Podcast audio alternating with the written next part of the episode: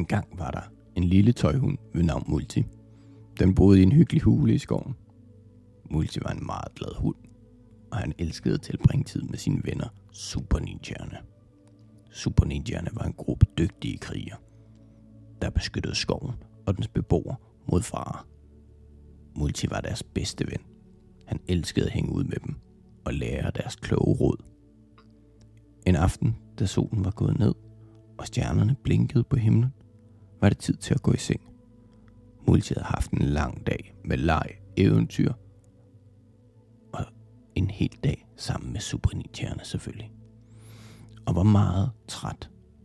Han gik ind i sin hule, krøb ned i sin bløde, varme seng. Men da han var lige ved at lukke øjnene, og lige ved at begynde at falde i søvn, hørte han en underlig lyd ud foran sin hule. Han åbnede forsigtigt øjnene og lyttede.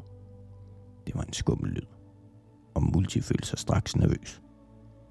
Han tænkte på Super Ninjaerne, og vidste, de ville beskytte ham.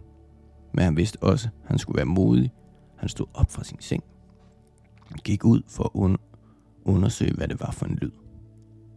Da han kom ud, så han en stor, skræmmende skikkelse. Den stod i skyggen af træerne. Multi var meget bange, men han vidste også, at han måtte gøre noget for at beskytte sig selv og sine venner. Hmm. Pludselig hørte han en lyd bag sig. Da han vendte sig om, så han, det var Super Ninjaerne. De var kommet for at beskytte ham og var klar til kamp. Multi følte sig straks tryg ved synet af sine venner. De stod side om side, mens de kæmpede mod skikkelsen. Det var en hård kamp, en meget hård kamp.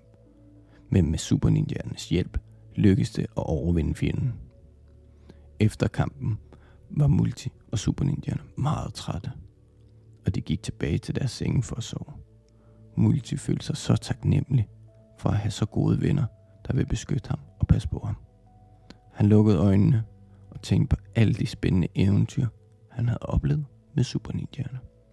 Han følte sig lykkelig og tryg i sin hule.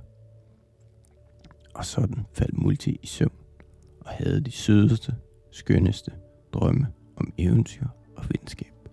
Godnat og sov godt.